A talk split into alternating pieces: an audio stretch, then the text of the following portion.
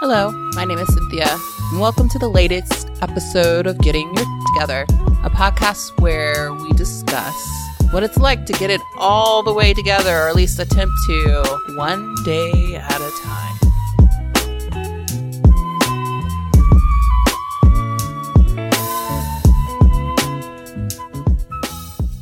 Hi, everyone. This is Cynthia, and welcome to the latest episode. Today's episode is going to be on some key things that you may encounter or experience during your first year of recovery.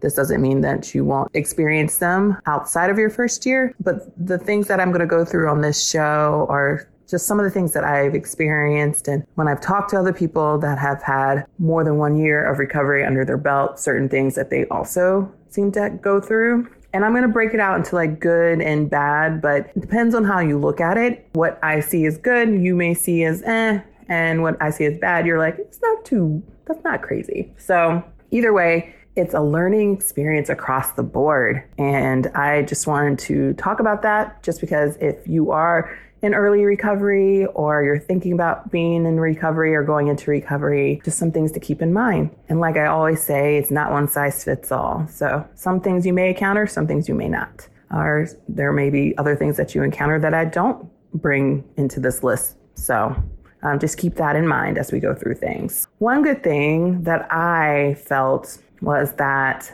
I went through a period of really understanding myself more. And I as someone who's in their 30s, and I've talked about this before, that you're made to feel like you have to have everything together, you have to have your shit together. When I got sober, last year, I realized that I just didn't really know who I was as a person. I didn't know what I stood for. I didn't know what I wanted. I didn't know what I valued. I didn't know, you know, what I expected of myself. I didn't know what I expected from other people. I was just a blank slate in a way. Um, and then when I got sober, that blank slate started to get filled up with things. So I figured out what my values were. I figured out what was important to me. I explored new things that I didn't think that it was possible for me to explore just from my age or just because I felt like I shouldn't do it. And I talked about a lot of that, like a lot of the things, like, for example, this podcast, you know, my sensual dancing and being connected to myself in a way. And I wasn't like, you know, a size two and just figuring it out as I go and just being really dialed into myself and doing it for me and not for other people to necessarily see me. My writing changed. I was more focused and really to say, like, you know, what type of things matter to me when it comes to just personality, like how I, I'm into honor, I'm into integrity you know, I never thought that those things mattered to me. And I really started to define those during my first year of recovery. So those are some things that you will probably come across, or you'll just be, the idea of you will change and shift, and that's totally fine. And then another thing that kind of goes along with just find, finding yourself or finding out more about yourself is having a clear head. I don't know about you, my friends, but when I was drinking, my eyes existed in like a fog most of the time whether it was through drinking, whether it was through shaking off a hangover, whether it was thinking about drinking, I just kind of had like this blanket and like a mental blanket over myself. Like things didn't really always add up. I didn't really, I couldn't really see the forest for the trees. I know that's a weird analogy, but I really couldn't. I just thought I could, I was just in this box and I, you guys know how I feel about boxes, but I just felt like I was there and I couldn't see anything outside of that. And I didn't, but the thing is, like, I wasn't allowing myself to dream big or think outside of anything because I was just right here. And when I got sober, um, it was nice and refreshing just to wake up and be able to see not just my day, but like how I expected like my week to go, how I, ex- and just be very clear and pristine and just be able to like itemize things out, structure it out if I had to, or just play and explore if that's what us, that, if that's what I wanted to do. And use that as like a blueprint or foundation for the person that I was becoming. And I wasn't just mogged down and muddied because of the booze or the hangovers that accompanied the booze. And another thing that I actually started doing too is I started to build relationships outside of drinking, which was new because, you know, the older you get, I think it's, they say it's harder for you to make new friends. I don't know how I feel about that because I'm, I'm a pretty introverted chick, but one thing in my recovery I kept of a good bit of my friends that were sober or not sober. Some, some of my friends are sober, some of my friends aren't. So I kept the ones that were really supportive in my being sober, which is important. Um, and it's important for you, definitely in your recovery. But I also found other relationships that they were either sober or not, but they were open and they were secure in themselves to, enough to be there for me. And I also started making friends that we didn't have to necessarily go to the bar or go to a restaurant for a happy hour. And we could kind of just enjoy and be around each other outside of drinking and still have experiences. So that was nice because I think we're conditioned to just think that we have to be at the bar, we have to be at the happy hour, we have to be at this new restaurant and have some wine or whatever. And so it was different um, and it was new. And having conversations and getting to meet someone without the tint of alcohol coming through, totally a new ball game. Kind of awkward at times, but you know I'm awkward. So I just embrace it and kind of go with it. So that was something that happened a lot, cultivating those types of relationships. And then, of course, new hobbies. I talked, touched about this when I talked about understanding yourself more. I think through understanding myself more, new hobbies came to the forefront and um, ones that I was into prior to, like my writing, changed. And the types of things that I wrote about changed. And I wrote like a piece about being so like when I realized I had to get sober. And a lot of my writing and my hobbies became very cathartic, very honest, very vulnerable, very raw which was new for me. My photography changed. I did a lot of self portraits and stuff last year, but I, I dialed into the people there, found a photographer, mentor slash friend on IG through that. And she's really helped me a lot. And she's a big advocate for my work and Black Lives and protests. She's awesome. It's like things like that. I wouldn't have let myself be vulnerable in that way if I was drinking because I was really hiding from the world, hiding from myself, really. So that's something that shocked me was the fact that I was going to do something that's more vulnerable because I I was always very self-conscious about what I looked like and how my body was seen because I was often very like um, I was sexualized and stuff like that and I was just very like no you can't see me you can't look at me type of thing. Last year I was like fuck it this is about me and what I want to do and figuring this part of me out and celebrating myself and not being perfect. That's another thing too is really just dialing into those types of things, which was really fun and just putting it out there. And so those were some of the things that I went through. It was kind of like a renaissance of Cynthia last year and into this year because um, I'm still riding the wave. I don't think your first year is a lot because it's just so intense and everything's so new. Going into your second and third and fourth and fifth and all that, you'll still carry a lot of these things through, but there will still be an element of change and I think being more self aware that will help you be able to navigate those shifts and not just be like, no, comes with time. You all won't always be perfect, but um, I think it's worthwhile personally. And then on the bad side, and I don't really want to say that's bad, but just some things to be aware of is like your first year, you're going to have a lot of emotional ups and downs, and you're not going to be able to navigate all of them or any of them depending on how you're wired. Like for me personally, when I got my feelings back, when I fell out this pink cloud of sobriety, which I didn't really believe in when I first started thinking about getting sober, but I believe in it now. So I thought life was amazing, great, and you couldn't tell me otherwise. And then when you come crashing down, because real life is life, they're good and the bad. The emotional ups and downs like really threw me for a whirlwind because I was not in tune with my emotions at all. Couldn't name them, couldn't accept them, didn't want to talk about them. I was just like, let's bury them down because I have to get through this day. I have to get through this moment. I don't have time to sit here and figure out what I'm really feeling. It's mostly like that survivor mentality that you just have to get through and push through. And I'm used to just being in that mode instead of just really taking the time to assess and be like, why is this happening? What is this really tied to? Is it really about this or is it really about that? Like, I was like, nah, I'm not doing that shit. I had a lot of emotional ups and downs with my family, with my friends. I had like this crush who was like my friend, but in and out of my life and dealing with his shit.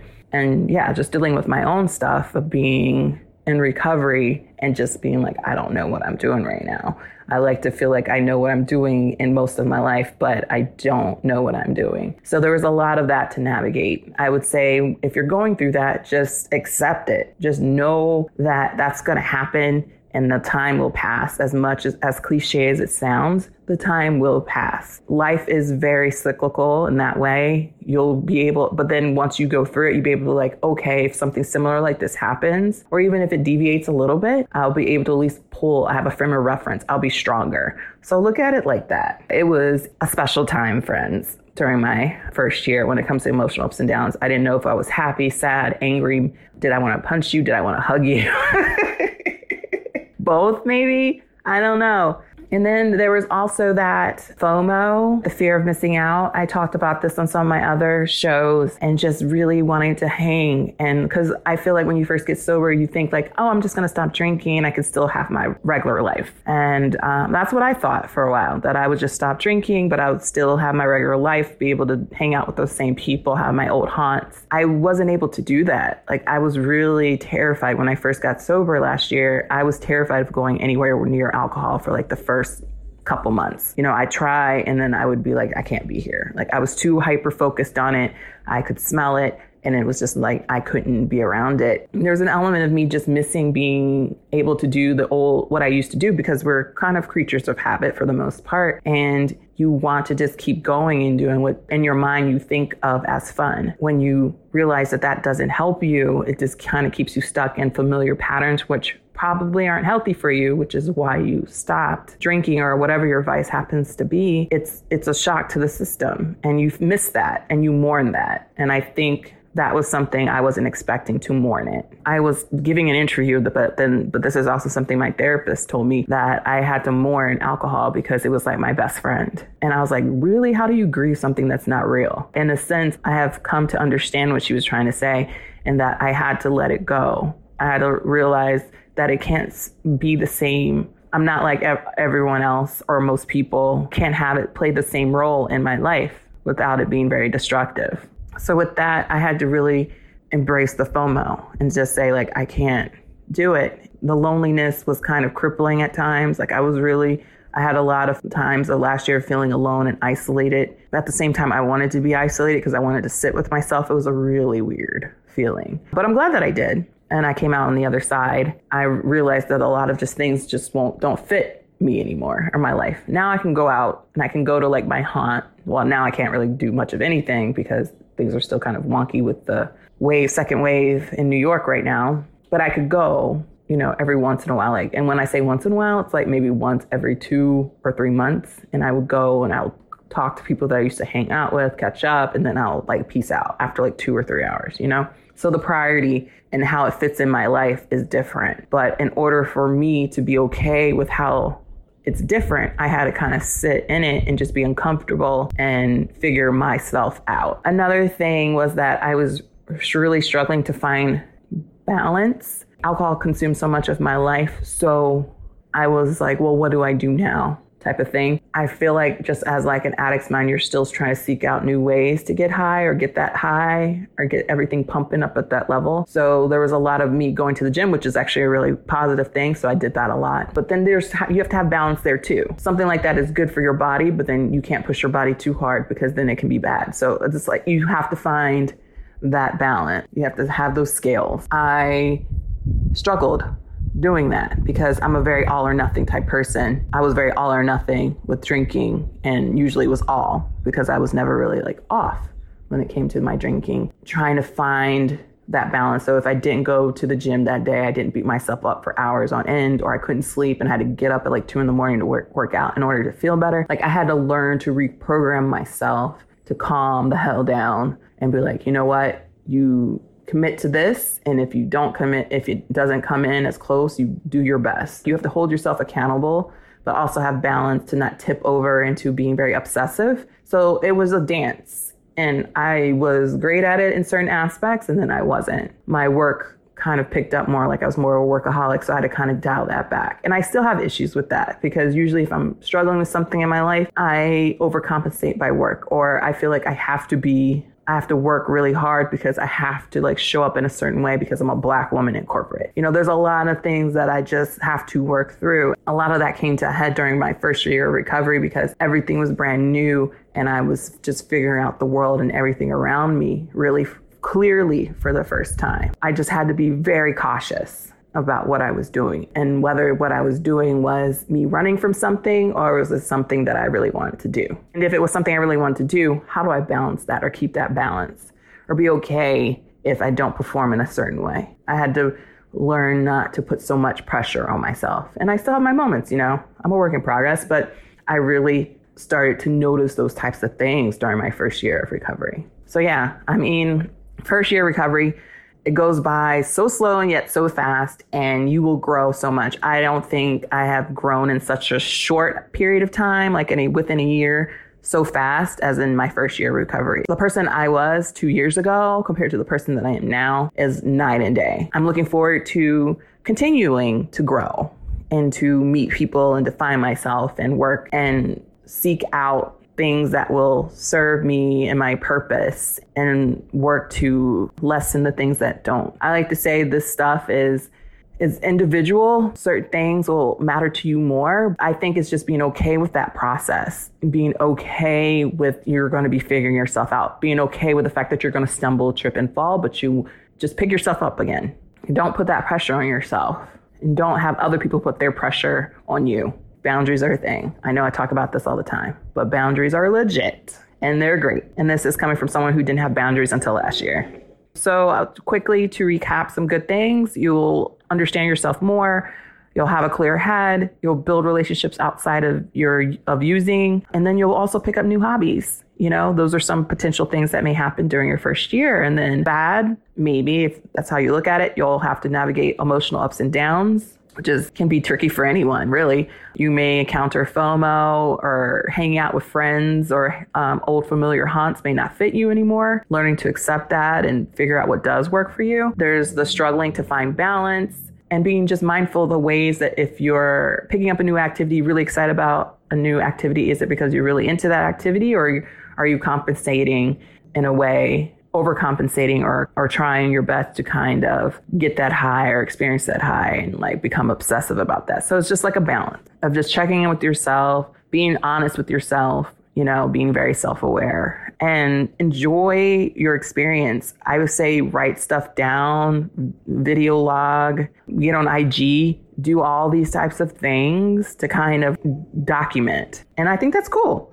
So I encourage you to do the same if that's something you're into whether it's a podcast, whether it's IG, whether it's your diary, whether it's a blog, whatever you would like to do. But just do what works for you. That's what is important. Yeah, so that's it, my friends. If there is anything else, please always sound out in the comments, email me. Also, share this out if you feel like you have someone in your circle that would benefit. I'm always open to having new friends. Um, until next time, take care. Have a great one. Bye.